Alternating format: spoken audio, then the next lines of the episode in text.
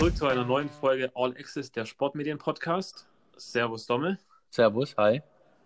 Ähm, wir hatten in letzter Zeit ein paar spannende Interviews, äh, unter anderem auch ein sehr interessantes Interview mit äh, Mario Leo. Ähm, Domme, vielleicht kannst du gerade mal ein paar Worte zu Mario sagen. Du kennst ihn schon ein bisschen länger. Über dich kam auch der, der Kontakt. Ähm, vielleicht mal grob einleitend, was, was es, um was es sich dann im, im Interview handelt. Ja, also ähm, wir haben uns verschiedene Themen überlegt, über die wir sprechen können. Mario Leo ist natürlich, wenn nicht der Topmann für Social Media, für, für die Top-Vereine wie Real Madrid, wie Manchester United, wie Arsenal London, für, für Verbände, für FIFA, UEFA, ähm, für die DEL, für die DEL 2. Ähm, der Top-Mann war gerade, was Social Media angeht, für die Athleten, Sportler etc. Ähm, deswegen kam der Kontakt auch zustande und da haben wir gedacht, den schnappen wir uns doch gleich mal und hat er auch sofort Lust mitzumachen ähm, zu dem ganzen Thema zu sprechen. Also was sind die Vor- und Nachteile? Natürlich unser Lieblingsthema, Teamfotograf. Was ist der heutige Nutzen von Social Media? Was sind Vor- und Nachteile für Sportler, für Athleten, was für Verbände, für die Marketingpersonen? Ähm, ähm, macht es Sinn für kleine Vereine Social Media Auftritte zu haben oder sogar haben wir darüber gesprochen, dass heutzutage Moderatoren oder Kameramänner, Fotografen, Frauen ähm, schon Social Media Auftritte haben und welche Tools man nutzen kann mit Cross-Postings etc., dass man zum Beispiel sagt, man macht jetzt nicht 1000 Posts auf einem, äh, 1000 gleiche Posts auf den verschiedenen Kanälen, sondern wirklich gezielt von Instagram, äh, Twitter und Facebook. Und ja, und da haben wir dann sehr, sehr lange und sehr intensiv über das Thema gesprochen. Ähm, und jetzt würde ich sagen, steigen wir doch einfach mal direkt rein. Ähm, Mario, stell dich einfach mal kurz vor. Ja, mein Name ist Mario Leo. Ich bin Gründer und Geschäftsführer von Result Sports. Result Sports ist eine digitale Sportmedienplattform, die sich seit 2008 quasi ausschließlich mit den Entwicklungen im Bereich Website, Mobil und Social Media im Sport äh, beschäftigt. Wir sind Anwender und Begleiter für ja, Athleten, Clubs, Ligen und Verbände ähm, in allen zuschauerrelevanten Sportarten, also sprich Fußball, Eishockey, Basketball, Volleyball, Handball ähm, aber auch eben sonst aktiv ja, monitoren mit unserem Crawler etwa 25.000 Social-Media-Profile weltweit. Das geht dann zu den genannten Sportarten äh, noch äh, hin zum Formel 1, Formel E, äh, Baseball, American Football und so weiter. Also alle Zuschauer und, und Zielgruppen relevanten Sportarten. Ja, freue mich auf das Gespräch mit euch. Das klingt ja vielversprechend und spannend. Dann steigen wir noch gerade mal in das ganze Thema ein mit der ersten Frage. Wie siehst du die Veränderung im Social Media in den letzten Jahren? Also lass es uns mal sagen, zehn Jahre. In deinem Buch hast du auch geschrieben, äh, die Veränderung oder dass Social Media zehn Jahre alt ist. Wie siehst du da die Veränderung und die Wichtigkeit?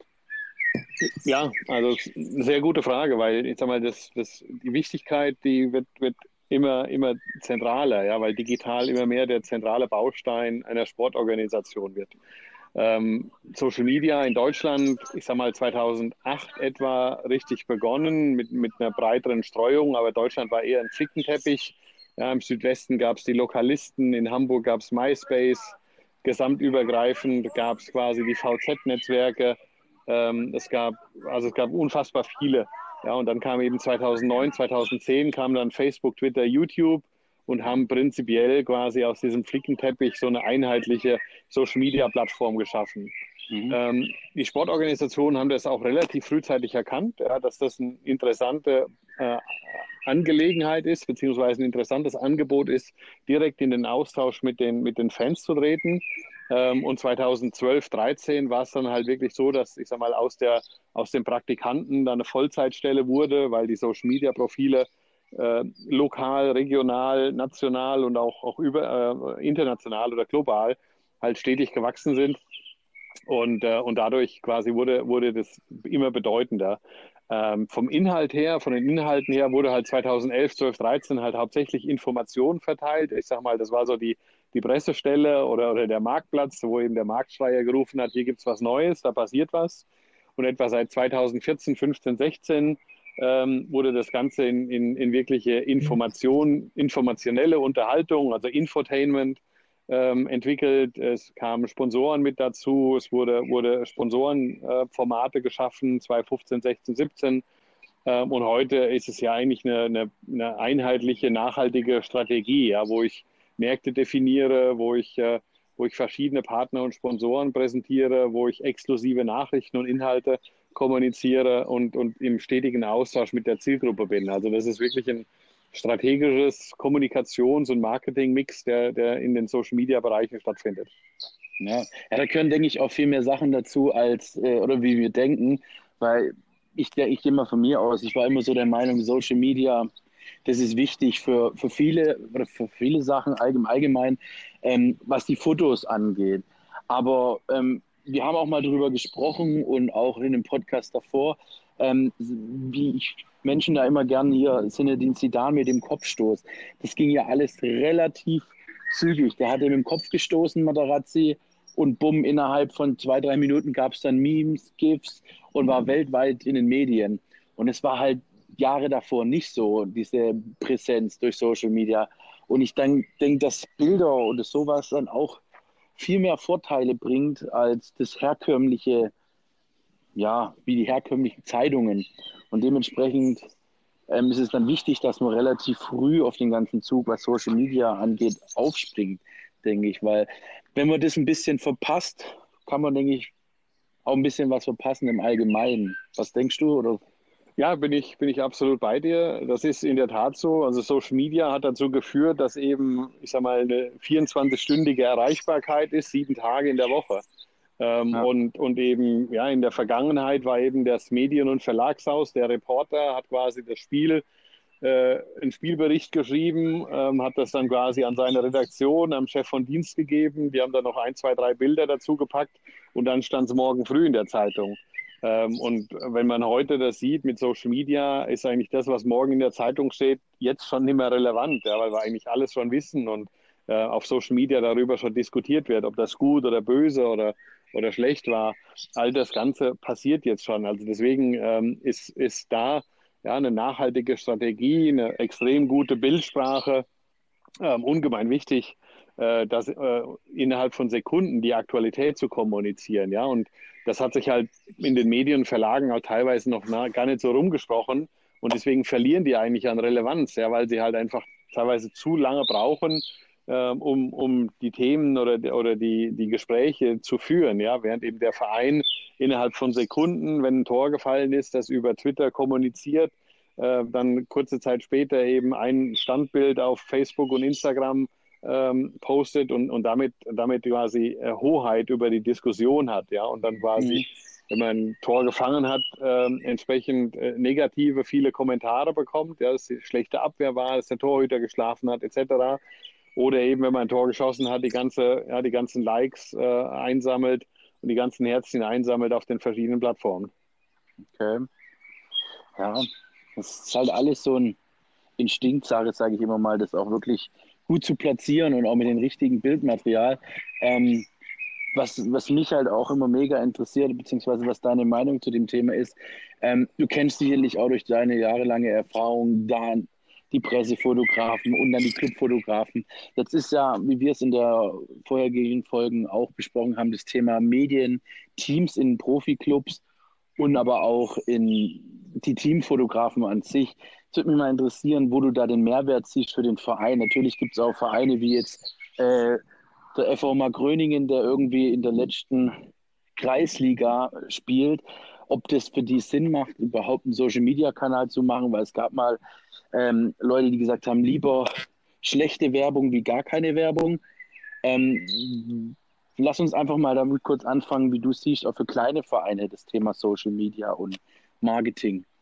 Ja, also wenn man bei dem Thema kleine Amateurvereine, Breitensportvereine etc. eben äh, angehen, äh, bis hin eben ja, zu, zu, zu den vielfältigen Angeboten der Breitensportvereine, die eben nicht nur äh, Fußball spielen, sondern vielleicht, was weiß ich, noch eine Tischtennisabteilung haben oder, oder Rumba-Zumba-Kurse äh, noch anbieten etc.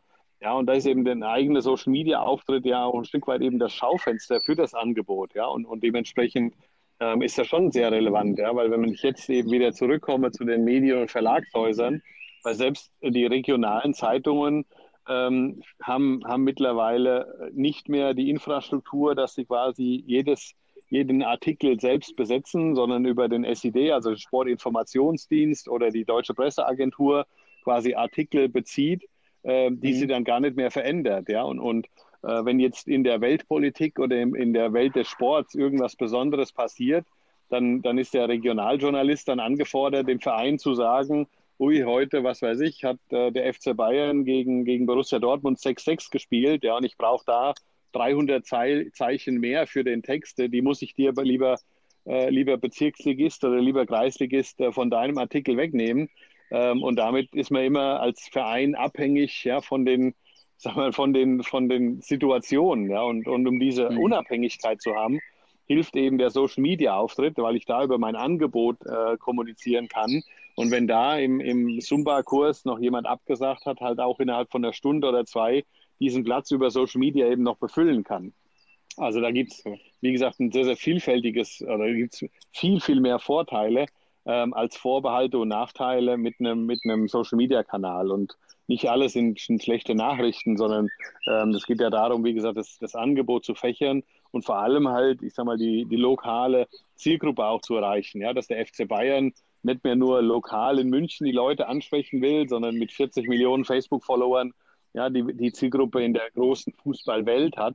Ähm, das, das ist klar. Aber wie gesagt, man muss das halt auch von den Möglichkeiten, dem Potenzial ja halt auch immer äh, relativieren, weil ich sag mal, ja, der FC Bayern ist global, der, was weiß ich, Spielvereinigung Unterhaching ist, ist regional und der TSV Rosenheim ist dann lokal, so ungefähr, ja, wenn man das quasi eben mal runterbrechen wird.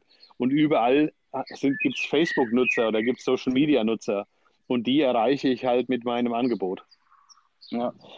Was ich mir halt auch schwierig vorstelle, ist, ähm, weil du gerade gesagt hast, der FC Bayern ist global unterwegs mit. Ähm, wie viele Follower hat Bayern München? Weißt du das gerade zufällig auswendig? Ja, das weiß Roundabout. ich. Roundabout, also um die 80 Millionen. Äh, der größte Kanal ist noch, noch äh, Facebook mit etwa 40 Millionen Followern. Ähm, zweitgrößter Kanal ist dann ähm, Instagram, ich glaube mit etwa 25 Millionen, mich nicht äh, täusche. Und dann kommt eben irgendwo so 7 Millionen, 8 Millionen ähm, Twitter und, und ja, paar hunderttausend ja. eben bei, bei YouTube. Ja. Und wenn man dann die ganzen Follower mal überlegt, gut, da sitzen welche in San Francisco, in Rio, in Paris, mit den ganzen Zeitzonen. Wie, wie das denke ich, wieder auch schwierig, die ganzen Leute zu, äh, zu ähm, zu erreichen, beziehungsweise. Vor allem auch international mit den ganzen Sprachen. Ich meine, da muss man die Abteilung ja auch so breit gefächert eigentlich aufstellen, dass du alle, weil ich meine, man kann es ja in Facebook und so weiter einstellen auf die verschiedenen Bezirke und die Sprachen, soweit ich weiß. Ja. Äh, da ist ja schon eine ordentliche Manpower auch gefragt. Ja, absolut. Das ist, das ist in der Tat so. Und, und die meisten Vereine, sag mal, in der, in der Fußball-Bundesliga, in der, in der Breite, haben halt externe Agenturen, ja, die Übersetzungsdienstleistungen eben durchführen und quasi dann äh, den Post eben flankieren. Äh, und das Gleiche ist es eben bei den, besonders eben bei Facebook, habt es ja schon gesagt, da habe ich die, die Möglichkeit, mehrsprachig zu posten, wobei mhm. wir in Deutschland teilweise noch, ich sag mal, eine sehr antiquierte Herangehensweise haben, dass eben ganz viele Clubs mit einer sogenannten Global Page agieren. Ja, eine Global Page bedeutet, ja. dass ich quasi, das ist eine Verschachtelung von mehreren Facebook-Profilen. Ja, da ist dann quasi ein Profil das Deutsche, ein anderes Profil ein Englisches, ein drittes Profil das Spanische, ein viertes Profil äh, eine Arabische und ein fünftes Profil äh, vielleicht Französisch. Und die Bundesliga hat doch auch äh, Bundesliga Deutschland und da gibt es eine Bundesliga international äh, Eng ja, genau. Englisch. Ja, genau. ganz genau. Und, und die sind halt, das, aber der Nutzer, das wird quasi nach Sprachen oder nach Landeinstellung eben konfiguriert, dass der Nutzer in Brasilien ähm, dann seine portugiesische Seite sieht oder der Nutzer in Mexiko seine spanische Seite sieht und dann eben den Inhalt nicht in Deutsch lesen muss, äh, weil da geht es halt wirklich um ja, schnellstmögliches äh, verbreiten und interagieren oder, oder erstmal um die Verbreitung der Botschaft und dann äh, um die Interaktion, die man quasi in der Zielgruppe eben definieren will. Und wir clustern so die Zielgruppe in, in vier verschiedene Bereiche. Ja. Den Interessierten, der quasi mal Like gedrückt hat oder folgt auf, auf den verschiedenen Kanälen.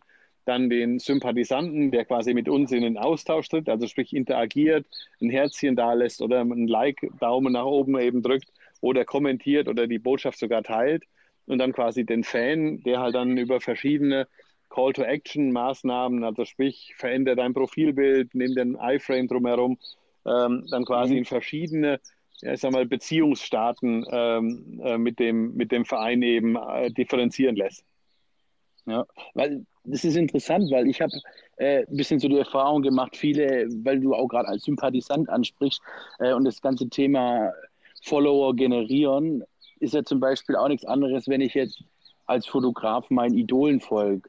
Weil die, denen ich dann folge, zum Beispiel jetzt, äh, äh, lass es mal Bob Croon sein oder Lynn Goldsmith, die Musikfotografen, wenn ich denen folge, dann sehen ja die, die Follower oder die Personen, die denen dann folgen oder dass ich denen folge, vielleicht entdecken die mich dann dadurch. Und das ist, denke ich, das bei so Leuten wie auch Cristiano Ronaldo, klar, die haben eine Art Vorbildfunktion, aber dass das Ganze auch so ein bisschen ähm, dahin abdriftet. Und deswegen fand ich es interessant, mal zu hören mit den Gruppierungen. Interessantes Thema. Ja, absolut. Also heute ist einmal der klassische Journalist, der, der stirbt eigentlich aus als, als Social Media Administrator, mhm. weil ein Journalist von seiner Ausbildung her meistens nur Informationen verbreiten will. Ja, aber Social Media ist eher, ich sag mal, eine, eine Psychologie. Ja, ist, du bist ja, und deswegen wird halt auch immer mehr so der Begriff Creator, ja, also sprich, quasi du bist ein Kreativer. Ähm, und dementsprechend ähm, bin ich dann ein extrem großer Freund halt auch äh, Professionalität in die Bildsprache reinzubringen, ja, weil klar ist, wenn du jetzt ein aktuelles Thema hast, kann mal ein Handyfoto in Ordnung sein, aber eigentlich willst du in deiner Bildsprache qualitativ hochwertig kommunizieren. Und dann brauchst du eben den Künstler hinter der, hinter dem, hinter dem, hinter der Kamera, der quasi auch die, das Gespür hat, äh, die richtige Situation einzufangen. Ja, ja und, und wenn du jetzt eben bei euch, ihr seid ja auch sehr Eishockey-affin, wenn du das im Eishockey siehst und du hättest halt, ich sag mal, 0815 ähm, Bildfotografen, den du da hinschickst, der weiß gar nicht, ich sag mal, wie ein normaler Ablauf ist, ja, wie die Schichten äh, in dem Eishockey der einzelnen Reihen ablaufen, ja, wie die Laufwege sind, wo der Puck sich hinbewegt. Und er würde sich halt wahrscheinlich drei Spiele lang sehr schwer tun, ja. irgendwie eine Einheitlichkeit in der, in der Bildsprache zu schaffen. Während halt derjenige, der jetzt im Eishockeysport sehr wohlgesonnen ist, schon ein gutes Gespür hat, ja, wo die Scheibe hinkommt, wo die Laufwege sind, weil er einfach auch dies hat. Und wenn du halt das Gespür und, und das Wissen da, dafür hast, dann kriegst du halt auch den, den, richtigen, den richtigen Shot, also sprich das, das richtige Bild ähm, in, in die Linse rein. Ähm, und das ist eben essentiell und deswegen braucht es halt für mich ja, in, in den Medienabteilungen eben nicht nur Leute, die Informationen verbreiten, sondern erstmal Leute, die die Zielgruppe verstehen, ja, die wissen, dass, was weiß ich, 20 Prozent in Deutschland sind und 80 Prozent im Ausland, weil dann, wenn ich dann Deutsch poste, dann hilft es mir nichts, wenn es 80 Prozent nicht verstehen. Klar. Und dementsprechend braucht es halt, wie gesagt, es braucht Kreative, es braucht Umsetzer, es braucht Kümmerer, die sich um die Zielgruppe kümmern, die mit in den Austausch und in den Dialog treten. Und dadurch verändert sich halt dann dieses, dieses, dieses Setup äh, oder die Organisationsstruktur bei einem Verein. Wobei wir, wenn wir jetzt den Eishockeysport oder im, im Sport halt bleiben, im Moment oder bei den meisten äh, Mannschaften, Ligen und Verbänden äh, der Bereich Social Media und Digitales eben in der Medien- und Kommunikationsabteilung angesiedelt ist. Und die Medien- und Kommunikationsabteilung ist die einzige Kostenstelle in den Vereinen. Ja. ja, weil Marketing, Marketing verdient Geld durch Partner und Sponsoren. Ticketing verdient Geld, wenn sie Tickets verkaufen. Nehmen wir mal Corona natürlich weg, aber normalerweise verkaufen sie Tickets äh, für die Hallen äh, und Stadien. Ähm, Merchandising verdient Geld, indem sie halt Produkte ver vertreiben. Die Mannschaft, und das besonders im Fußball, die kostet natürlich sehr viel Geld durch die Gehälter, aber denen wird natürlich halt auch je nach Platzierung die TV-Ausschüttung zugesprochen und die liegt meist über dem Ertrag, den die Mannschaft kostet. Also sprich, ist auch ein Profitcenter. Ja. Und dann hast du halt die Kostenstelle Medienkommunikation, ja, die Geld kostet, aber eigentlich das, das Wissen, Know-how und die Zielgruppe eben hat.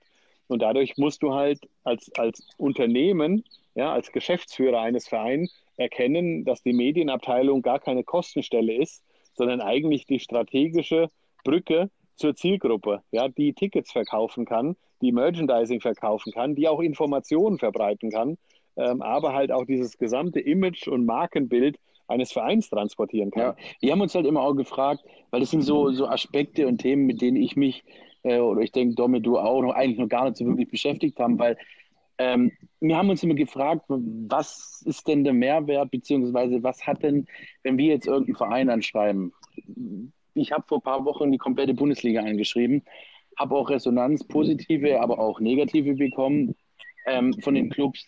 Warum oder was haben die Vereine davon, Nein zu sagen oder warum sollen sie es einfach zulassen? Das ist natürlich ein großes Thema, auch das Vertrauen, die Basis, weil ich lasse nicht jemanden in die Kabinen, in die Katakomben rein, den ich nicht kenne. Oder das ist wie du gesagt hast, der Bildfotograf oder der Pressejournalist, der einfach nur kommt, zwei, drei Bilder vom Spiel macht, äh, weiß nicht, was passiert, wo die Emotionen sind, wer der Topscorer ist oder wer der Publikumsliebling ist. Wenn du dann aber jemand hast, der viel mit dem Team im Allgemeinen unterwegs ist, der wirklich auch im Mannschaftshotel ist, im Bus mitfährt, da hat die Mannschaft ein ganz anderes Vertrauen auch, ähm, zu dem Fotografen oder die Videografen aufgebaut. Ähm, solche Leute haben natürlich Unterstützung von der Marketingabteilung oder von den jeweiligen Personen, die dann was zu entscheiden haben. Ich denke mir halt immer, wer nicht wagt, der nicht gewinnt.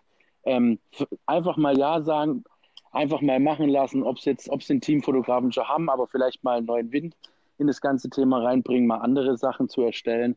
Ähm, da denke ich mir halt immer, was sind denn noch so die Vorteile für die ganzen Marketing- und Kommunikationsabteilungen, einfach mal Medienteams reinzulassen? Es wird immer wichtiger. Und da denke ich halt auch, dass, dass Deutschland es so ein bisschen versemmelt hat, das früh zu machen, wenn man es mal mit der NFL oder NHL vergleicht.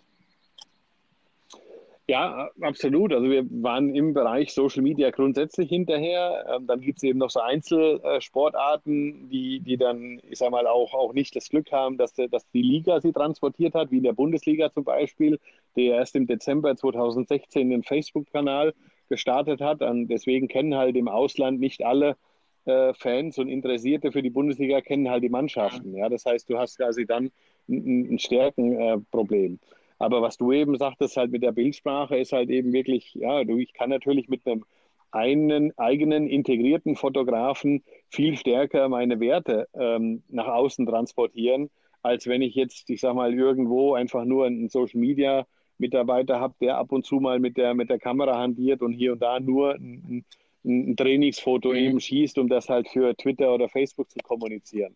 Ja, weil ich sag mal, ein Fotografen, das ist für mich wirklich ein, ein Künstler, das ist eine Kunst. Ja, da quasi die Bildsprache, die mir in den, im Markenleitbuch oder im Markenkern oder in den Werten, die die Vereine transportieren wollen, genau dieses Gespür dafür hat, was, was transportiert werden muss. Ähm, und, und dementsprechend äh, bin ich da ein großer Freund von, von der Professionalisierung der Bildsprache.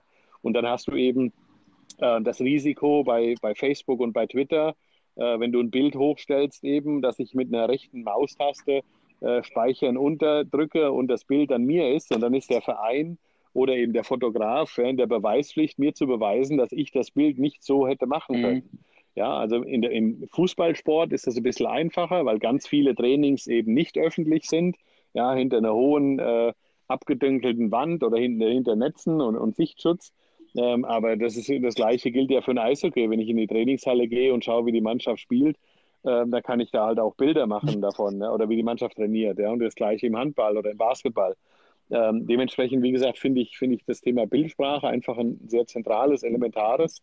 Und in der Bildsprache natürlich halt auch, indem ich den Schutz einbaue, ja, indem ich halt Wasserzeichen ähm, eben irgendwo integriere, nicht zentral, damit eben das, das, die Bildsprache nicht, nicht gebrochen wird, aber trotzdem so, dass quasi irgendwo das Logo integriert ist, das eben nicht leicht abgeschnitten werden kann, um das Bild eben zu verändern. Okay. Und deswegen, wie, gesagt, sind da schon extrem viele Faktoren. Ja, ich höre da so ein bisschen raus, weil du es auch immer gern mit den anderen Social Media Kanälen so ein bisschen vergleichst. Ähm, Korrigiere mich, wenn es falsch, äh, falsch ist, aber ich höre so ein bisschen raus, dass du ein bisschen die Meinung vertrittst oder auch die Expertise hast, dass vielleicht nicht alle Social Media Kanäle für das Gleiche geeignet sind. Das heißt, äh, gut, auf Twitter kann man auch ein Bild posten, aber prinzipiell ist doch eher Instagram für Bilder zuständig. Twitter für Texte. Wie siehst du da die Relevanz von der Verteilung der Postings? Also ähm, macht es Sinn, überall das Gleiche zu posten oder eher unterschiedliche Postings? Ja, also da, also von, von allem gleich würde ich, würde ich wirklich stringent abraten. Es sei denn, du bist halt ein Verein, der gerade anfängt, auf, äh, mit den ersten Schritten Social Media zu gehen. Ja, und möglichst, möglichst über alle Plattformen äh, wachsen möchte, um dann zu differenzieren. Ähm, aber heute, Social Media ist jetzt, ich sag mal, gerade halt die großen Plattformen, Facebook, Twitter, YouTube, sind seit zehn Jahren in Deutschland. Ja, mit zehn Jahren gehen unsere Kinder in die weiterführenden Schulen, also sprich ins Gymnasium oder in die mittlere Schule. Ähm, da, da kann man schon ein bisschen mehr erwarten als den gleichen Senf mhm. und die gleiche Bildsprache in, in allen Kanälen. Was wir normalerweise tun mit allen Clubs, Ligen und Verbänden, mit denen wir zusammenarbeiten, ist halt wirklich jedem Kanal eine Rolle zuzugeben. Ähm, also sprich, äh, Instagram ist, nicht für, ist für uns jetzt nicht ein, ein Bildkanal, sondern Instagram ist für uns ein Unterhaltungskanal, ja, in dem ich eine Zielgruppe von 15 bis 30 oder 35 bedienen will mit Unterhaltung. Facebook ist für uns der Highlight-Kanal, ja, auf dem nur Highlights stattfinden und nicht jeder, nicht, nicht jede Botschaft oder nicht alles quasi dorthin gehört. Und Twitter ist für uns der Nachrichten- und Medienkanal, weil eben ja, die Medienwelt und, und die Journalisten häufig auf Twitter eben folgen, weil sie eben selbst nicht überall vor Ort sein können, ist eben Twitter für sie die schnellste, schnellste Nachrichtenquelle. Okay.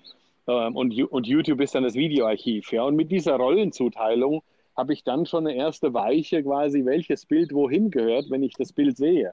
Ja, und dann kann man eben, wenn ich jetzt zum Beispiel, was weiß ich, einen Spielertransfer habe, ähm, egal, ob das im Eishockey oder im Fußballsport ist, aber bleiben wir gerne mal beim, beim Eishockeysport. Oder du kannst halt auch ähm, dein, das Buch, weil, wie gesagt, da kommen wir auch später nochmal zu sprechen, aber ich denke, das ist auch ein ganz ja. gutes Beispiel. Gerade äh, das Buch heißt ja auch Kaufen Sie Ronaldo, da geht es ja nicht nur um, äh, um den Transfer, aber vielleicht kannst du anhand von dem Beispiel mal konkrete Beispiele nennen, wie ihr da vorgegangen seid oder ähm, welche Kanäle da wie wo benutzt wurden. Ja, das kann, kann, ich natürlich sehr gerne machen. Ähm, ja, und im, im, Buch, du hast schon recht, ja, das ist der erste Teil, äh, geht es ein bisschen um, um Cristiano Ronaldo und, und äh, die, die, Transferabwicklung, aber dann geht es eben wirklich um, um die breite Entwicklung der, der digitalen Medien im Sport. Ja. ja. Eishockey spielt auch eine große Rolle. Aber wenn wir das jetzt eben für, für, für die, für die Hörer äh, mal äh, vorstellbar machen sollen, dann von der Kommunikation ist quasi der Erst, die Erstkommunikation, dass Cristiano Ronaldo zum Verein Juventus gekommen ist oder kommen wird äh, bei Twitter. Ja, und dann ist äh, die, die Botschaft eben auf Facebook. Na klar, ist, ist einmal der erst, die erst, also bei Twitter kannst du quasi einen Text machen und der wird einfach wie ein Tsunami einschlagen, weil einfach der, der, der Transfer so riesig ist. Deswegen ist das vielleicht nicht das optimalste Beispiel, okay. aber wir spielen es mal durch, während wir vielleicht, was weiß ich, den CJ Stretch, der ja jetzt bei, bei Bietigheim Steelers unterschrieben hat, das können wir vielleicht eben transportieren, indem ich einfach sage, ja, auf Twitter kommuniziere ich den, den Transfer. CJ Stretch geht zu den Bietigheim Steelers. Ja, das ist quasi unser Neuzugang. Ja, auf Facebook habe ich dann quasi das erste Interview mit CJ Stretch. Was hat ihn dazu bewegt, mhm. ja, bei den Bietigheim Steelers zu, äh, zu unterschreiben? Ja, und, und gebe dann vielleicht so ein bisschen auch die Statistiken. Und bei, bei, bei Instagram poste ich dann halt äh, die besten Tore seiner Karriere, ja, oder vielleicht die besten Tore gegen die Steelers, weil er hat ja schon bei anderen äh, Clubs in der Liga gespielt ja. und dann poste ich die Spiele gegen und drehe das quasi im Text um, indem ich sage, wir freuen uns, dass du zukünftig nicht mehr gegen uns triffst, sondern, sondern vorne für uns die Tore reinmachst. Und dadurch hast du halt drei verschiedene Ansprachen für drei verschiedene Zielgruppen. Und dann sind eben, ja, ihr zwei seid Social Media affin, das heißt, Insgesamt in Deutschland hat jeder Social Media, also wir haben etwa 38 Millionen Menschen in Deutschland, die ein Social Media Profil haben. Und der durchschnittliche Social Media Nutzer hat sechs Profile. Ja, das heißt also, die, ich sag mal, das sind dann die großen. Das ist LinkedIn, das ist Facebook, das ist Twitter, das ist Instagram und YouTube. Dann sind wir schon bei fünfen, glaube ich. TikTok. Ähm, und dann, ja, dann haben manche haben TikTok, manche haben, manche haben Soundcloud, äh, manche nutzen äh, Foursquare, manche nutzen Periscope, also da gibt es ja, ja, noch unfassbar viele äh, Alternativen. Aber wenn du jetzt eben bei denen bist, ja, und, und pro Tag nutzen eben diese Nutzer etwa eine Stunde und zehn Minuten Social Media. Das heißt, sie transportieren auf den sechs Kanälen eine Stunde und zehn lang sind sie quasi Konsument für Nachrichten. Und, und davon ist vielleicht fünf Minuten Facebook und vielleicht 15 Minuten Twitter und 25 Minuten LinkedIn ähm, da ist ja jeder Nutzer ein bisschen unterschiedlich in seinem Nutzerverhalten. Nur ich muss es halt schaffen, als Verein ja, oder als Athlet oder als Liga oder als Verband quasi in diesen 70 Minuten ja, an, an, in die Augen des, der Zielgruppe zu kommen. Ja? Und da muss eben die Botschaft relevant sein. Ähm, und deswegen muss ich halt auch auf den unterschiedlichen Inhalt eben eingehen, beziehungsweise die Rollen so einteilen, klar hätte ich mit Cross-Posting die größte Wahrscheinlichkeit, dass die dann sehen. Mhm. Nur wenn ihr, ihr drei, ja, oder wir drei jetzt zusammen, ja, den Bietigheim Steelers folgen auf den unterschiedlichen Kanälen, um nichts zu verpassen, ähm, dann, dann sehen wir die Botschaft, dass eben CJ Stretch unterzeichnet hat auf Twitter, auf Facebook und auf, auf Instagram. Äh, und was dann passiert ist, dass ich, ja, Mario Leo, dann wahrscheinlich am meisten Instagram und LinkedIn nutze. Ja, und wenn jetzt die Bietigheim Steelers nächste Woche irgendeine Botschaft äh, auf Facebook eben platziere, die exklusiv für Facebook ist, werde ich sie nie wahrnehmen, ja, weil, weil ich gelernt habe, dass der Verein ja immer alle Botschaften auf allen Plattformen gleich ausspielt. Und jetzt fangen die plötzlich an, quasi auf einer, auf einer Plattform wie Facebook was Exklusives zu machen das werde ich halt nicht wahrnehmen, ja, weil ich die Facebook-Plattform selten besuche zum Beispiel. Ja, vor allem ist es ja eigentlich auch so, es, es spielt sich ja eigentlich auch so ein und man, man kriegt es ja auch so mit. Man sieht ein, eine Neuverpflichtung äh, mit einem Bild auf Instagram, dann sieht man oder man weiß ja im Hintergrund, ah, okay, ich habe da jetzt vielleicht nicht so viele Infos, komm, ich schaue mal auf Facebook, ob ja. da schon irgendwas dazu geschrieben ist. Oh, da ist ja ein Interview, ähm, schaut das eben an. Ich meine, wenn man, also das macht ja schon Sinn und, und äh, völlig äh, verständlich, was, was du jetzt gerade erzählt hast, und auch sehr interessant, weil gerade so kann ich ja gerade auch diese diese Reichweite noch mehr aufbauen, weil ich sehe auf Instagram den Post, da kann ich es jetzt vielleicht nicht so teilen. Ich sehe auf Facebook dann aber, ah, warte mal, die haben doch sonst immer da Interviews gepostet gehe auf Facebook, gucke das Interview dort an ja. und kann es dort eben auch noch teilen und sagen, okay, guck mal da rein, guck mal da rein. Und äh, eben auch für die ganzen, äh, für die ganzen ähm, ja, Altersdurch oder die, die, die ganzen Nutzerquellen im Prinzip. Äh, die einen wollen eben die schnellen News, die finden sie eben bei Twitter. Wenn ich jetzt nur schnell durchgucken möchte, was gibt es denn so Neues am Tag, weil ich nur eine halbe Stunde Zeit habe oder irgendwas, gucke ich schnell in Twitter durch, was gibt es denn? Ah, Steelers haben den verpflichtet, ah, okay, Frankfurt hat den verpflichtet. Ja. Ähm, geht dann relativ schnell. Also das ist ja wirklich dann, wenn man es gescheit anstellt, perfekt abgeschnitten auf, je, auf jeden. Und wenn man bei, der, bei, der, bei dem Fahrplan, Fahrplan bleibt, noch optimaler eigentlich, sobald sich das eben nach draußen rauskristallisiert hat. Absolut. Was ich wo finden kann. Und man will ja den Hardcore-Fan, ja, den will man ja haben. Und da will man ja auch, dass der auf allen Kanälen folgt. Ja. Äh, und der folgt halt auch auf allen Kanälen, ja. Und deswegen ist es halt dann fatal, wenn ich halt als Verein auf jedem Kanal das gleiche poste, weil damit gebe ich ja das Heft des Handelns zu dem Nutzer selbst. Und der Nutzer wird halt dann nur noch auf der Plattform aktiv sein, die am meisten Spaß macht, weil er eben weiß, ja, die posten eh immer alles gleich oder haben es bisher immer alle gleich gepostet. Und dadurch hast du halt das Risiko, dass du halt, wenn du diese, Ein die, diese, diese Exklusivität für die Plattform halt definierst oder die Plattform Rollen zuteilst, hast du halt den Mehrwert, dass du halt wirklich Interesse auf allen Kanälen erzeugst. Und dadurch er, er, erwirkst du genau das, ja, weil auf, auf, auf Instagram, dass ich jetzt zum Beispiel von meinem Lieblingsverein, ja, was, was like, ist hochwahrscheinlich. Dass ich es teile in meiner Story, ist sehr unwahrscheinlich, weil es ja meine Story. Aber wenn ich es bei Facebook zum Beispiel teile, dann, dann, dann teile ich es ja mit, weil ich meinen Freunden es zeigen will und sagen, hey, habt ihr schon gelesen? Das finde ich sehr spannend. Mhm. Also das, der, sag mal, die, die, die Hürde, äh, das bei, bei Facebook zu teilen, ist viel geringer, als bei Instagram mit in die Story zu nehmen. Weil die Story ist halt ja. wirklich was Persönliches. Klar. Und so müssen halt die Vereine denken. Und deswegen ein klassischer Journalist denkt halt nicht so weit, grundsätzlich nicht so weit. Und deswegen braucht es halt, ich sag mal, wirklich den ausgebildeten, emotionalen, empathischen Social Media Administrator, der halt wirklich ja auch, auch die Dinge mit berücksichtigt. Ja, ich stelle es mir halt auch ein bisschen schwierig vor. Also ich sehe es ähm, bei verschiedenen Läden, als Beispiel jetzt der Leica Store in, in, äh, in Stuttgart, da mache ich ähm, das Instagram-Profil mhm. und mein Kollege macht ähm, Facebook. Und da war anfangs auch die Meinung, ja, man muss auch ein bisschen die Altersgruppen, die Altersklassen ein bisschen sehen, weil ähm, ich persönlich bin weniger auf Facebook unterwegs. Klar, das ist cool, da kann man Kontakte knüpfen mit irgendwelchen Leuten aus LA oder überall auf der Welt. Ich bin eher auf Instagram zu Hause und sagen wir mal, das jüngere Publikum ist eher auf Instagram.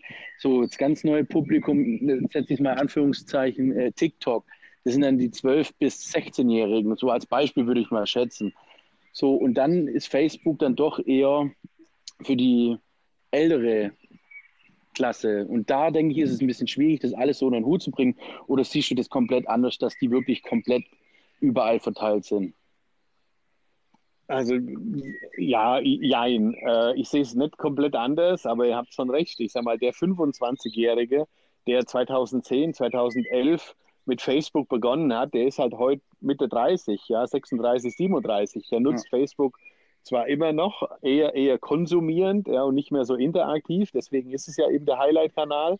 Ähm, und und ähm, die Kinder, äh, beziehungsweise der Nachwuchs von, von dem mit 30er oder mit 40er, der, der eben Social Media vor zehn Jahren angefangen hat, die wissen ja, dass, dass Oma und Opa ja auch mittlerweile auf Facebook eben aktiv sind ja, weil sie die Plattform eben für sich auch entdeckt haben. Ja, weil früher gab es halt äh, ja, keinen öffentlichen Verkehr, es gab halt nicht Flüge für, für 27 Euro, dass du mal von hier nach Mallorca fliegst für einen Tag und am nächsten Abend wieder oder nächsten Morgen wieder zurückfliegst, weil es günstiger ist, äh, als, als mit dem Zug von hier nach Berlin zu fahren. Ja. Ähm, also sprich, die, diese, diese, diese globale Verkehrswelt hat sich eben ermöglicht. Und mit Social Media hast du, wie gesagt, diese globale Strahlkraft eben bekommen.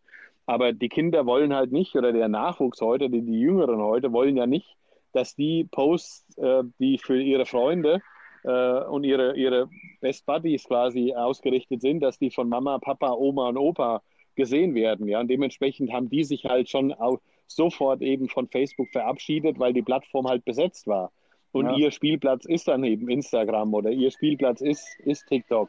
Ja, wobei, wie gesagt, da auch unterschiedliche Aspekte noch, äh, noch mit einfließen, äh, sowohl Alter als auch natürlich die Möglichkeiten, ja, weil äh, TikTok kannst du jetzt äh, mit, mit Einzelbildern relativ wenig machen, es sei denn, du machst die in einem schönen Karussell zusammengeschnitten, ähm, Video animiert. Aber ansonsten ist ja, ist ja TikTok, ich sag mal, sehr, sehr bewegtbildlastig und sehr imitativ. Also sprich, du äh, machst, machst irgendeinen Clip von 15 Sekunden oder bis 60 Sekunden von irgendeinem vorgegebenen Text. Äh, und, und, und da sind ja andere Trends eben so, so also sind ja wie so, so Movements eben da aktiv.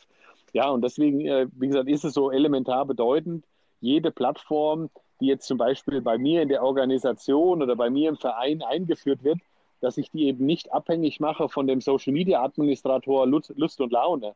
Ja, wenn der nämlich sieht, oh, bei Facebook wachse ich halt nimmer, ja, dann, dann baue ich jetzt halt einen neuen Kanal TikTok auf, da habe ich halt schnelles Wachstum ähm, und dann vernachlässige ich Facebook äh, und, und damit vernachlässige ich vielleicht meine größte Community, sondern ich muss halt jede Plattform nach meinen Bedürfnissen in der Organisation abrichten, ja, und dann, dann prüfe ich halt als Social Media Verantwortlicher mit der Ticketing Abteilung, mit der Merchandising Abteilung, mit Marketing und Vertrieb und sage, hey Freunde, ähm, ich habe vor, diese Plattform in Betrieb zu nehmen.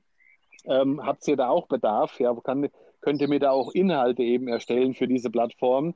Und damit, dann, damit nehme ich ja quasi alle Mitarbeiter des Vereins mit auf diese Reise und bin nicht allein verantwortlich. Und das ist halt auch ein elementarer Bestandteil, weil im Endeffekt äh, darfst du nicht von einem einzelnen Mitarbeiter abhängig sein, weil wenn der den Verein verlässt und dann, dann geht jedes Wissen und Know-how. Dementsprechend musst du halt auch als, als Vereins Geschäftsführer entsprechend halt auch dafür sorgen, ja, dass es quasi eine strategische Ebene einnimmt, und eben, wie gesagt, auch die Marketing- und Kommunikationsziele des Vereins eben entspricht. Ja, deswegen denke ich auch immer, dass das Thema äh, Medienteams, wenn man jetzt auf das Beispiel eingeht, dass wenn man jetzt, Domi und ich als Beispiel, wir haben jetzt viel gemacht äh, in den letzten Jahren zusammen und man merkt einfach, man ist ein eingespieltes Team, es ist besser, funktioniert besser, als wenn man alleine ähm, durch die Arenen und Stadien dieser Welt tingelt weil man einfach im Team arbeitet, sich immer besser und man kann die Arbeiten besser aufteilen, man kann viel mehr erreichen. Ja, ja. Ich, stimme ich dir voll und ganz zu. Ähm, was auch interessant ist, weil, weil wir jetzt auch ein bisschen über TikTok gesprochen haben, ich bin der Meinung, ähm, man muss das immer so ein bisschen sehen, was für Nutzen hat es. Ich als Fotograf tue mich schwer auf TikTok. Ich habe vor ein paar Tagen angefangen, äh, aber eher als Privatmensch. Also nicht als Fotograf, sondern ich als Dominik Penz äh, habe mal ein paar witzige Videos gemacht. Und deswegen denke ich, man muss nicht auf allen Hochzeiten tanzen, weil ähm, für mich als Fotograf Soundcloud macht keinen Sinn. Ähm, LinkedIn, gut, kommt drauf an, könnte Sinn machen, aber jetzt nicht auf mich jetzt bezogen. YouTube würde Sinn machen. Ich denke, da muss man ein bisschen sagen, gut, das und das macht Sinn, aber auf allen gleichzeitig mitspielen ist, denke ich, kein guter Vorteil. Ähm, wenn man jetzt dein Buch liest, was ich auch jedem wärmstens ans Herz legen kann. Ähm, hast du auch mal die Situation beschrieben mit Mesut Özil und dem chinesischen Social Media? Ich habe den Namen vergessen. Korrigiere mich gleich mal, äh, wenn, du, wenn du weißt, welches ich meine. Wo auch manchmal diese ja, wie soll ich das ausdrücken, das ganze Social Media mehr Gewicht hat als vielleicht die sportliche Situation oder das momentane sportliche Bild des Athleten, sondern des Sportlers.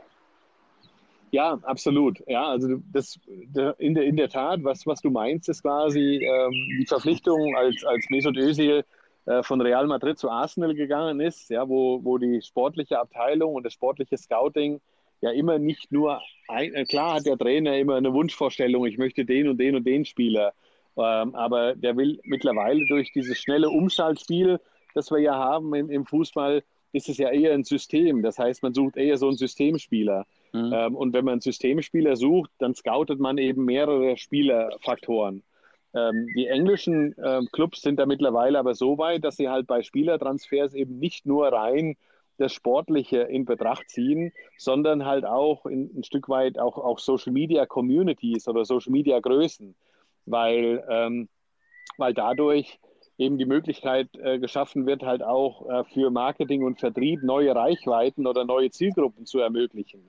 Ja, also wenn wir jetzt nochmal zurück zum Beispiel Cristiano Ronaldo gehen und dem Transfer, ja, mit der Veröffentlichung, dass Cristiano Ronaldo von Real Madrid zu Juventus wechselt, sind innerhalb von 48 Stunden 2,5 Millionen Menschen Real Madrid auf den verschiedenen Kanälen entfolgt und 2,5 Millionen Menschen in den 48 Stunden Juventus Turin gefolgt. Ich glaube, ja, Ronaldo sollte ist, mal zu mir wechseln.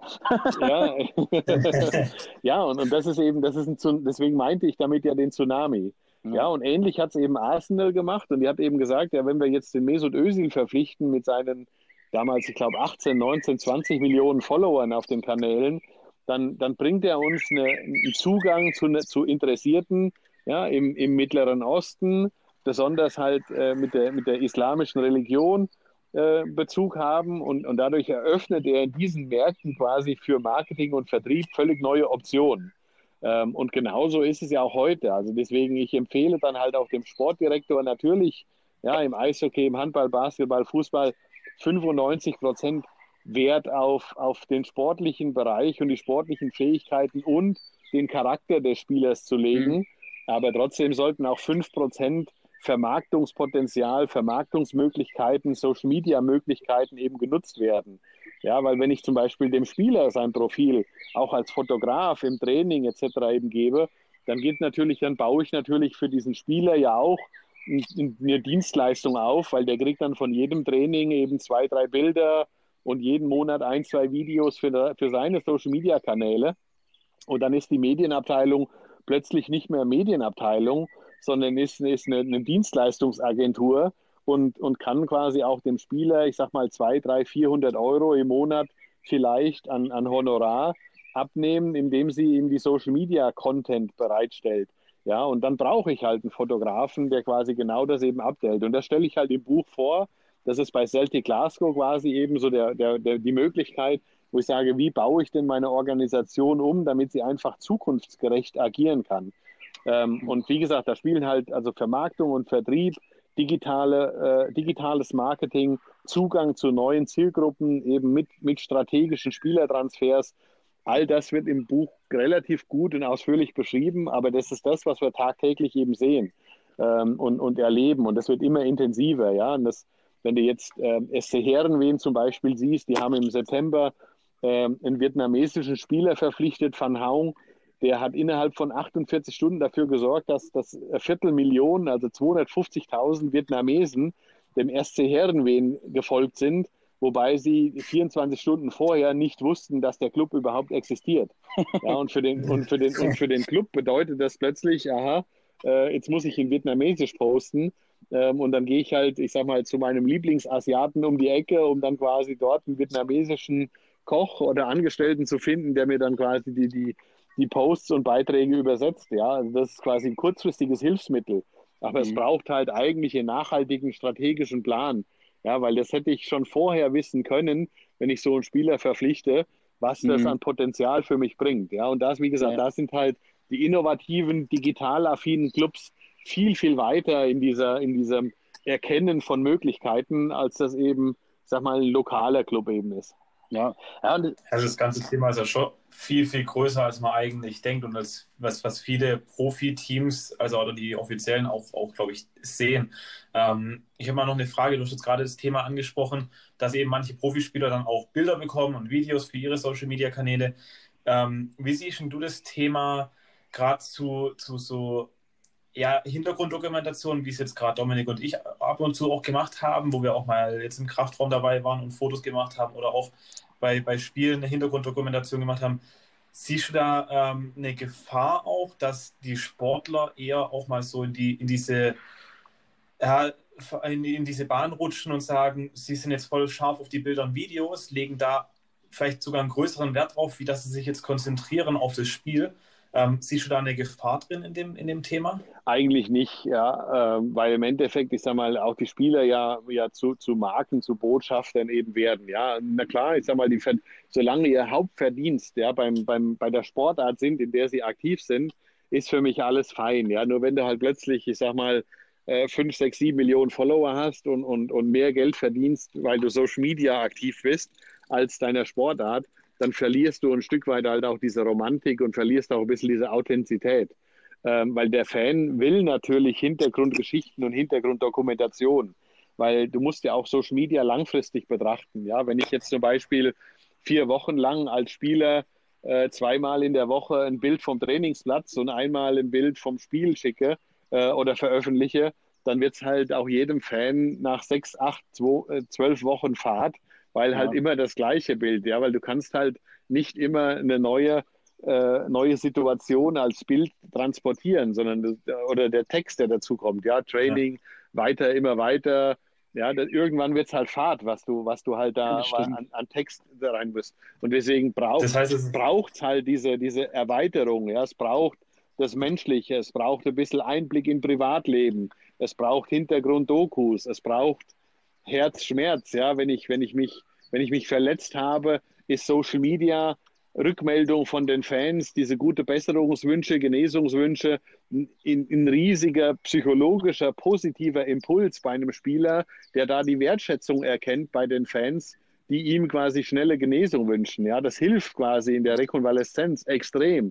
Und genauso ist es halt auch, wie gesagt, wenn du halt das, äh, ja, nicht jeder ist ein Mario Basler oder ein Zlatan Ibrahimovic, hm. wo, wo quasi eben das Selbstvertrauen schon, schon aus allen Poren kommt äh, und dann natürlich über Social Media noch transportiert wird, sondern du möchtest ja quasi Empathie, du möchtest halt auch zurückgeben.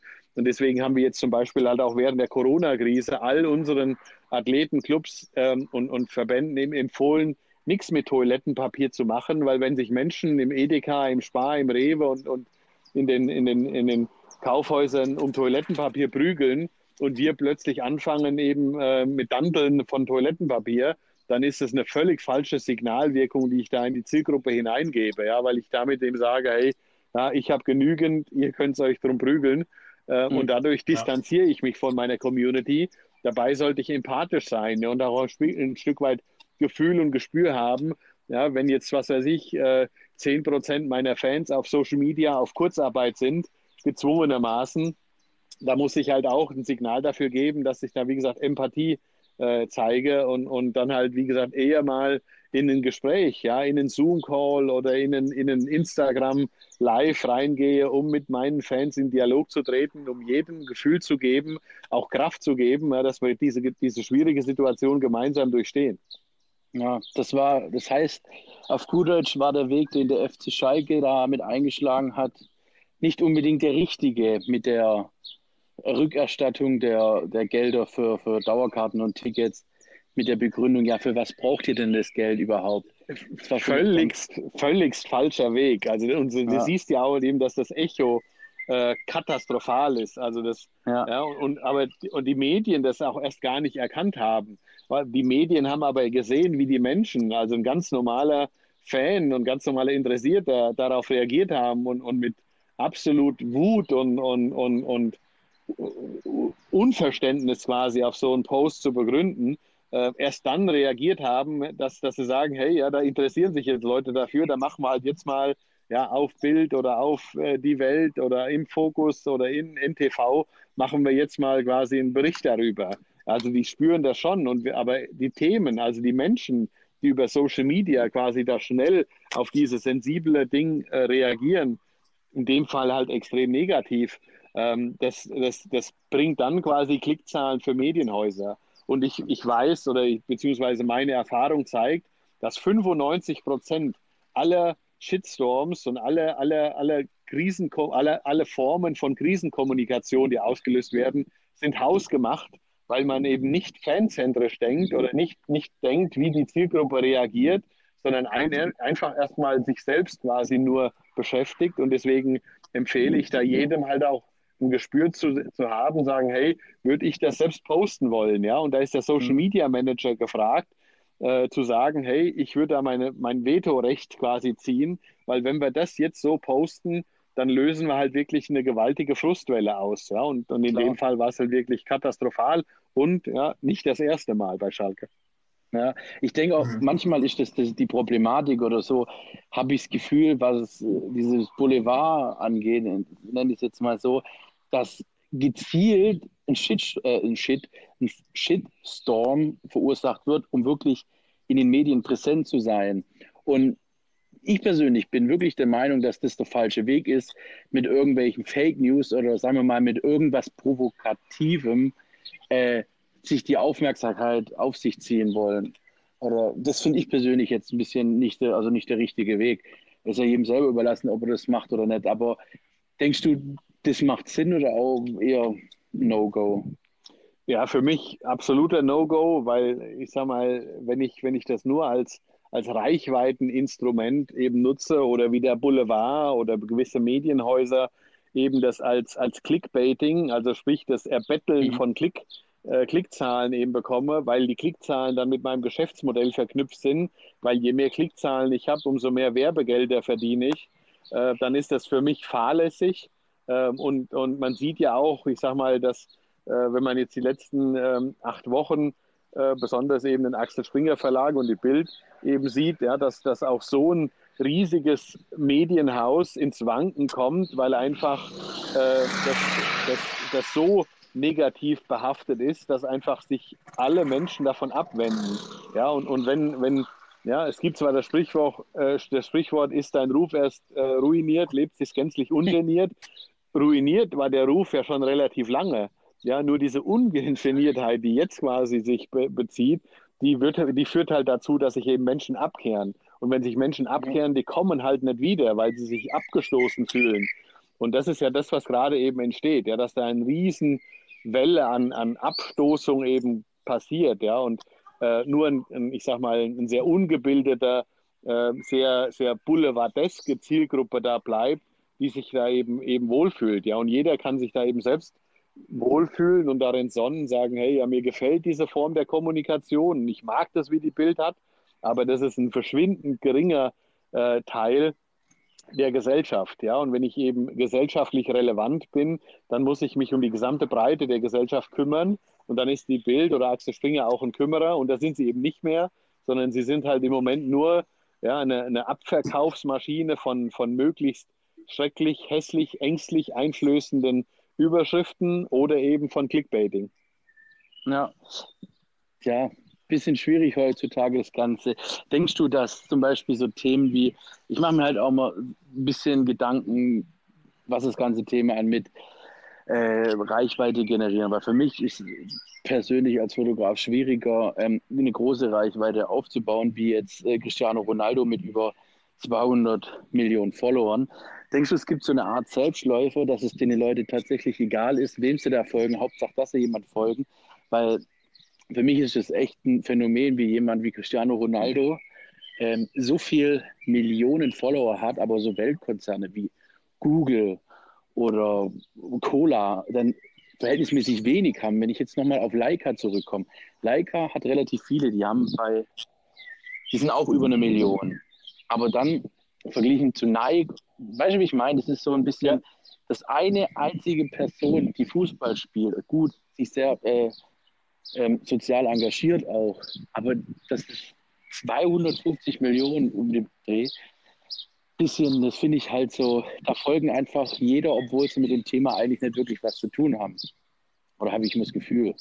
Ja, das ist nicht ganz so, weil, weil im Endeffekt darf man eben nicht vergessen, dass, dass äh, Cristiano Ronaldo und sein Management das ja auch als, als, als Gewicht nutzen für jede Verhandlung. Ja, wenn jetzt eben jeder, wenn, wenn ein Verein Cristiano Ronaldo verpflichtet, dann verpflichtet er halt auch genau diese Masse an Menschen. Mhm. Äh, und wenn jetzt eben ja, Cristiano Ronaldo eine Botschaft von dem Verein teilt, ja, dann, dann kriegt er eben, die Algorithmen beschränken ja die Reichweiten, aber man kriegt durchschnittlicherweise bei der großen Ordnung etwa 7, 8 Prozent der Reichweite. Das heißt, du erreichst halt, wenn Cristiano Ronaldo das teilt, etwa 6, 7, 8, 9 Millionen Menschen. Ja, und, und jeder wird sich halt ja, die, die, die, die Finger danach reiben und, und wird danach lechzen, ja, so eine riesen Reichweite zu erzeugen. Und man darf halt ja. halt nicht vergessen, ja, Cristiano Ronaldo ist halt auch schon ein bisschen älter die Leute werden ihm auch nicht entfolgen, wenn er mit seiner Karriere am, äh, beendet ist. Ja, das heißt, er hat ja mittlerweile ja auch selbst eigene Marken kreiert, ja, ein eigenes Schaufenster für Produkte definiert, die, die äh, ihm nach seiner Karriere halt eine riesen Reichweite eben ermöglichen, um da halt äh, noch Menschen eben mit Informationen zu besiedeln. Deswegen haben wir ja diesen Influencer-Boom oder diesen Influencer-Hype, ja. der ja da auch äh, mitentscheidet. Und deswegen äh, muss man dann halt hin und da die Sinnhaftigkeit äh, eines Einzelnen ähm, von, von den ähm, Posts äh, ein Stück weit hinterfragen. Aber das hat halt auch eine, eine richtig große Wucht. Ja, und, und ich ähm, hatte vorgestern ähm, ein Abendgespräch mit, mit, äh, ich sag mal, mit Eltern von Jüngeren, wo eben die Jungen sagen, ja, ich möchte mein Geld im, im Internet verdienen. Und die haben gefragt, kann ich heute einzig und allein äh, mit, mit Influencertum meinen Lebensunterhalt äh, ver verdienen, da musste ich leider sagen, ja, das ist möglich, ja. Und ich hoffe aber, dass sich das, dass das Geschäftsmodell halt auch wieder endet, weil das ist halt nicht, nicht in der Tiefe, ja. Für mich ist Social Media bedeutet auch eine Sinnhaftigkeit, ja, eine Wertschätzung, mhm. ja, eine Wertschöpfungskette.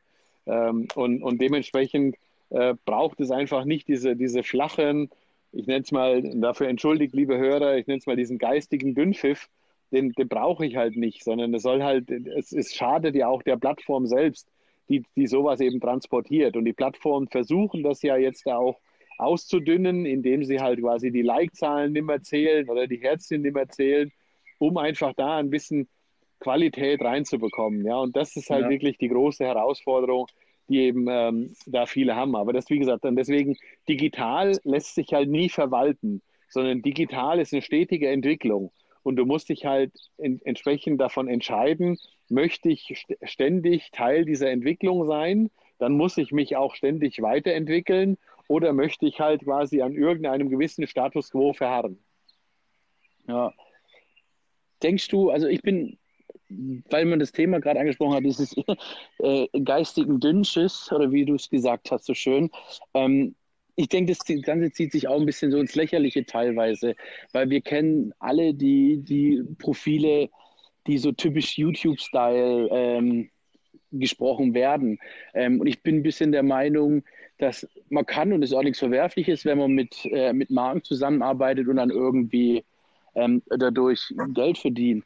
Aber dieses, ist die Product Placements, dass man die ein bisschen, ja, nicht so ja, wie soll ich das jetzt sagen, so mit Gutscheincodes um sich wedeln und sagen, hey Leute, folgt denen und denen und bla bla bla, sondern das ganze Thema ein bisschen dezenter angeht. Wenn man jetzt irgendwo hingeht, dass man dann einfach ein T-Shirt von, von denen anhat, wo man sieht, hey cool, okay, das ist jetzt Bauer, das ist Adidas, das ist Nike, äh, aber nicht wirklich so platzierend, so, hey, kauf hier die neue Adidas-Kollektion und spar 15 Euro, wenn du den Gutscheincode Pence Dominic benutzt. Ähm, finde ich ein bisschen schwieriges Thema und ich habe auch das Gefühl, dass das Ganze wieder sehr abschwach, äh, abschwächt, weil das Ganze halt echt so ein temporäres Ding war. Also ich kenne ein paar Influencer, die wirklich äh, ein paar Millionen damit verdient haben. Die waren Anfang, das sind Anfang 20, wo die angefangen haben. Beste Beispiel ähm, Lisa und Lena aus Stuttgart. Die haben 15 Millionen Follower, werden ein bisschen gefeatured von Justin Bieber und von anderen Superstars. Die haben jetzt natürlich einen Haufen Geld verdient. Aber die sind jetzt um die, ja, sind sie jetzt 18, 19, schätze ich sie mal, vielleicht auch jünger. Aber das wird nicht 30, 40 Jahre gehen.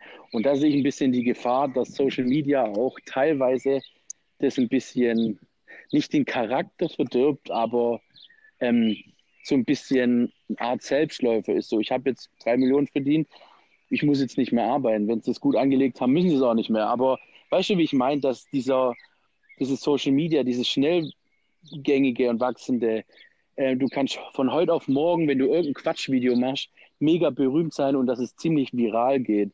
Ähm, wie siehst du da die Gefahr? Weil das macht junge Menschen schon ein bisschen anders.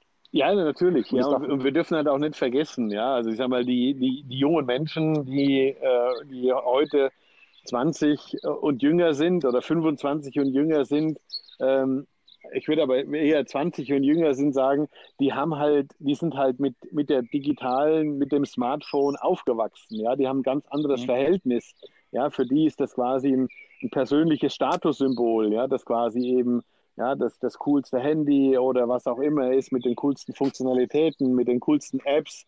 Ja, das ist schon so ein bisschen so eine, so eine Phase, wo wir sagen, das ist, was früher, ich sag mal, das Kleid war oder die Handtasche oder eben der Hut oder was auch immer. Ähm, ja. Das ist, ist, schon, ist, ist schon ein Stück weit ein Statussymbol. Ähm, und deswegen äh, darf, ja, bin ich komplett bei dir, ähm, darf, darf, darf das muss es tiefergründig sein. Deswegen berufe ich auch, und das steht auch ein Stück weit im Buch natürlich eben, dass, dass ein Wertesystem definiert wird, ja, weil Werte sind unfassbar wichtig, ja, Respekt, Toleranz, Aufrichtigkeit, ja. Empathie, äh, Transparenz, all das sind Dinge, die ich, die ich komplett äh, berücksichtigen muss und die sind halt im Social Media Bereich noch viel wichtiger als im persönlichen Leben, ja, weil, im Persön weil das Social Media eben das Tor zur Welt ist, ja, weil die eben ganz ja. viele Menschen folgen, die eben nicht ja, aus, meinem, aus meinem Dorf sind oder aus meiner Stadt sind, die ich nicht jederzeit persönlich kenne. Ja, und dadurch, dadurch werden halt die Beziehungen ein Stück weit oberflächlicher, dass eben durch, durch Social Media, was auch oberflächlich sein kann, eben nochmal unter, unter, unter, untermauert oder, oder, oder äh, äh, bestätigt wird. Und dadurch wird halt die ganze Gesellschaft plötzlich eben oberflächlicher. Und das ist ja auch ein Stück weit, wo wir die deutsche Gesellschaft auch auffordern muss und vor allem halt auch die Medien.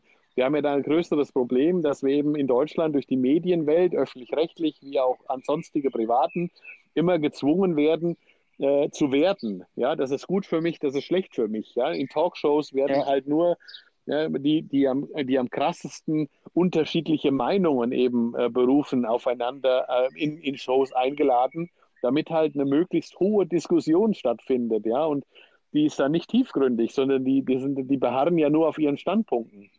Und deswegen, mhm. wir als Zuseher und Zuhörer müssen dann eben entscheiden, ja, das hat mir gefallen oder das fand ich ganz schlecht. Und dadurch verlierst du halt das Grau, sondern es wird halt nur noch ein Schwarz und ein Weiß. Ähm, und deswegen bin ich da für Tiefe ja, und für Nachhaltigkeit und kein großer Freund davon. Wobei ich aber, wie gesagt, schon ja, eine, eine große Masse an, an, an sogenannten Influencern sehen, die heute für den Proteinriegel, morgen für den Proteingetränk, übermorgen für das Handtuch und dann äh, in, mhm. in, vier Wochen für das nächste Proteingetränk einstehen. Da ist halt wenig Nachhaltigkeit, halt ja, keine Nachhaltigkeit, sondern da ist eher das schnelle Verdienen von, von Euro etc. wichtig. Und wenn ich halt dann von Influencern sehe, die dann zehnmal bei Instagram posten, und bei acht oder neun steht Anzeige dabei, dann ist da null Authentizität. Und deswegen, das ist halt das, wo ich sage, da muss halt jeder an sich an seine eigene Nase fassen. Und die sogenannten Influencer, ja. die halt immer sagen, ja, ich bin ein Influencer mit Nachhaltigkeit, ja, wenn dann trotzdem neun von zehn gesponsert sind, dann ist keine Nachhaltigkeit. Ja, ich denke, das mit das Wichtigste ist, dass man äh, oder sagen wir mal, dass man sympathisch rüberkommt und dass man sich nicht verstellt und auch dafür wirbt, wofür man selber steht, weil sonst ist es einfach zu arges Gefake. Ähm, wie jetzt was auch, ähm, wenn man wirklich in seiner ähm, Fleisch isst und dann für vegane Produkte wirbt, das nimmt man halt nicht ab. Und ich denke, das ist auch ein großer Schlüssel für Erfolg, wenn man dann wirklich ähm, sympathisch ist und wirklich äh, real rüberkommt und nicht fake-mäßig. Jetzt hast du vorhin schon ein paar Mal, und wir haben vorhin ein paar Mal auch dein, dein Buch schon angesprochen, ähm, das du geschrieben hast. Vielleicht kannst du da gerade mal ein bisschen, bisschen was von erzählen, was denn so die, die Key Facts sind und was sie denn dazu auch gebracht hat, es zu schreiben. Ja, das ist auch eine, eine, eine, gute Frage, eine sehr spannende Frage, weil ich ja, ich sag mal, eigentlich eine Person bin, die, die nicht zwingend im, im Vordergrund stehen mag, sondern ja über, über lange Jahre, acht, neun, zehn Jahre fast, immer im Hintergrund äh, ein bisschen Strippenzieher war, im Hintergrund gewirkt habe, gearbeitet habe. Ähm, aber im Endeffekt war es der Verlag, ja, der, der mich angesprochen hat, angeschrieben hat und sagen, hey, wir wollten als Verlag digitaler werden, wir wollten als Verlag äh, mehr, mehr Inhalte, mehr, mehr Klarheit äh, in diesen Bereich Social Media eben reinbringen. Ähm, und die hatten quasi dann äh, die heraus und, und haben das quasi an Bundesligisten herangetragen, diese Frage, und haben von ganz vielen Bundesligisten, erste, zweite, dritte Liga gehört, ja, sprecht doch mal mit dem Mario Leo, weil der ist in allen äh, Ligen und auch international und global. Und so kam der Kontakt zu mir zustande. Ja, ich habe mich dann so ein bisschen zwei, drei, vier, fünf Monate eigentlich gar nicht so wichtig mit dem Thema befasst, bevor meine Tochter plötzlich sagte, hey Papa, wenn du mal nicht bist, ja, das Buch wäre immer da. Und das hat eigentlich komplett meinen, meinen, meinen digitalen Gedankengang verändert und gesagt, ja, so was Haptisches im Buch ist sicherlich äh, spannend. Und es gab halt auch noch nicht so diese, diese wirkliche Social Media Breite, ja, wo die, die wenigen Tiefen, aber ganz, ganz vielen Höhen ähm, im, äh, im Social Media Bereich einfach berücksichtigt wurden. Ja, so in einer Erzählform ähm, äh, hinterlegt mit Kennzahlen, mit Social Media, mit vielen Beispielen quasi aus, aus, aus dem bunten Welt des Sports, weil für mich gibt es halt auch keine Randsportarten, sondern es gibt halt nur Interessensgruppen. Und ich muss halt mit meiner, mit meinem Social Media Strategie, mit meiner so Social Media Herangehensweise diese Interessensgruppen eben treffen. Ähm, und deswegen ist, ist uh, Social Media ist auch ein Marktforschungstool, ja, wo ich eben viel Marktforschung betreiben kann. Also sehr umfangreich. Und das quasi so mal in, einer, in, einer, ähm, in einem einfachen ja, nicht algorithmischen Schreibstil den Lesern zur Verfügung zu stellen, das war für mich ganz, ganz besonders bedeutend. Und äh, Dominik hat es ja zum Glück schon gelesen. Er kann auch sagen, ob es verständlich ist oder ob es nerdig geschrieben wurde. Das habe sogar ich ja, verstanden. das ist wohl, ja, Und wunderbar. Halt, ja. Was, was, halt ich mega interessant fand, ähm, es ist witzig, ich bin nämlich auch durch mehrere ähm, Teams und Spieler auch auf dich aufmerksam geworden. Deswegen sind wir auch in Kontakt getreten so ein bisschen. Ähm, und da habe ich mir natürlich gleich sofort das Buch äh, gekauft und durchgelesen. Ich muss sagen, da sind Themen besprochen, mit denen hätte ich mich nie und nimmer beschäftigt. Also einfach nicht aus dem Grund, weil es mich interessiert, sondern weil ich einfach nie daran denken würde, dass die Themen wirklich zusammenspielen. Also weil ich war immer der Meinung, gut, wenn ich jetzt eine Mannschaft oder ein Team anfrage, die sagen, nö, sie haben keine Lust, sie haben schon einen Fotografen, dann habe ich das akzeptiert. Aber nie aus dem Gedanken, okay, es wäre keine Kosten oder es ist keine wirklich gute, es bringt keinen kein, kein Umsatz, keinen zählbaren Umsatz, so wie du es vorhin angesprochen hast. Und das sind viele so Themen. Deswegen empfehle ich auch jeden von euch, kauft das Buch, lest durch und macht euch einen Gedanken dazu, weil das hat auch mein, mein Grundgedanke zu dem Thema Social Media schon äh, geändert. Und ich habe jetzt teilweise einen ganz anderen Blick auf die Dinge. Also Respekt, Hut Ja, danke dir, freut mich sehr. Jetzt wird mich, ähm, jetzt kommen wir eigentlich auch zur, zur letzten Frage, was denke ich auch viele von den Zuhörern beschäftigt, weil ich auch oft eine Anfrage kriege, hey, wie machst du das, was kann man besser machen? Ähm, mir ging das oftmals so, ich stecke momentan auch so ein bisschen in dieser Phase drin, ähm, dass bei mir auf Instagram nicht viel geht, obwohl ich relativ viel mache ähm, ist wahrscheinlich daran geschuldet, dass kein Eishockey ist, keine Konzerte, in der momentanen Situation ich einfach auch wenig Content äh, erschaffen kann und ich wirklich nur aus ähm, Archivsachen lebe, außer es sind jetzt mal irgendwelche Summer Beach Shootings oder jetzt am Wochenende in Köln was. Ähm, aber was würdest du Leuten raten, egal aus welchem Bereich sie kommen, Fotografie, Sportler, egal was, wenn was nicht so funktioniert, also beziehungsweise wie sollen sie vorgehen, wenn was stagniert, wenn es einfach still ist?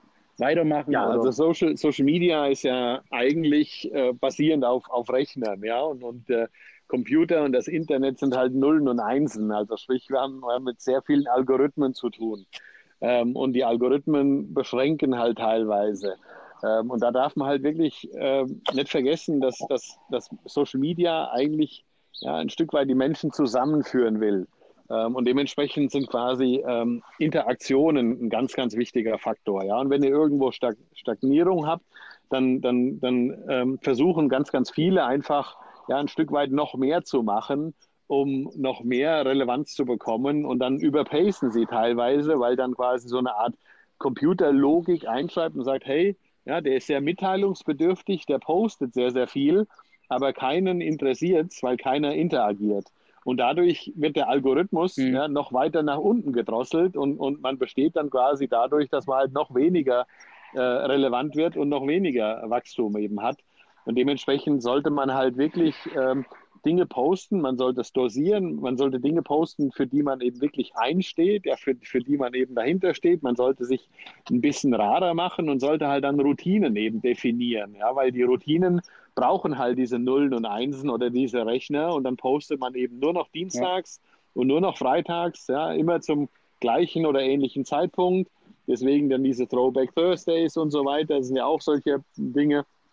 Und nutzt quasi bei Instagram und Twitter eben besonders den Hashtag, ja, weil der eben halt auch immer so auf trendige und relevante Themen eben auch abzielt, um quasi Teil einer Welle zu sein oder Teil dieser Welle zu werden, weil wir haben, ja, gerade jetzt halt auch durch Corona und Covid-19 ist die Social-Media-Nutzung deutlich nach oben gegangen, ja, weil gefühlt mehr Zeit da ist, weil die Menschen eben am Heimarbeitsplatz sich auch noch mehr informieren, was passiert. Ähm, und, und dadurch, wie gesagt, hat eben der eine oder andere den Eindruck, oh, jetzt mache ich halt ein bisschen mehr.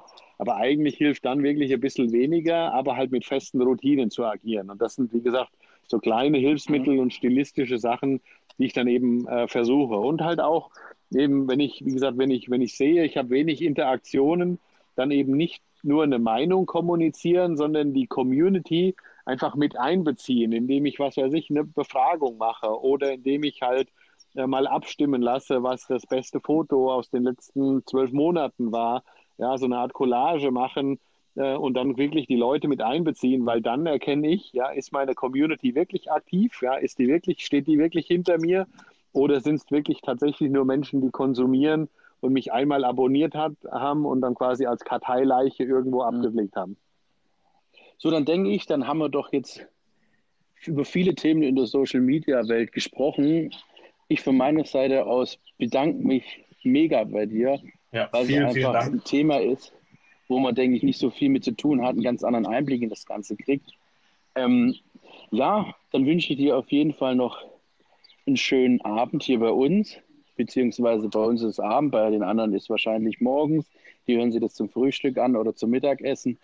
Ähm, genau, vielen Dank, dass du die Zeit genommen hast. Und dann sieht man sich mal bestimmt in der einen oder anderen Eishalle mal auf ein Bierchen und auf Ja, freue ich mich riesig drauf. Ich danke euch beiden für die Einladung. Das Gespräch hat mir unfassbar viel Spaß gemacht. Ja, und wie gesagt, also äh, nicht den Mut verlieren, sondern ganz im Gegenteil immer weiter, weil ja, die, wie gesagt, die digitale Entwicklung, da sind wir auch noch erst am Anfang. Da kommen noch ganz, ganz viele Neuerungen, ähm, die jetzt so jetzt langsam erkennbar sind. Und deswegen können wir den gerne in einem halben, dreiviertel Jahr oder Jahr auch nochmal wiederholen. Und euch wünsche ich, wie gesagt, alles Gute und äh, bis bald.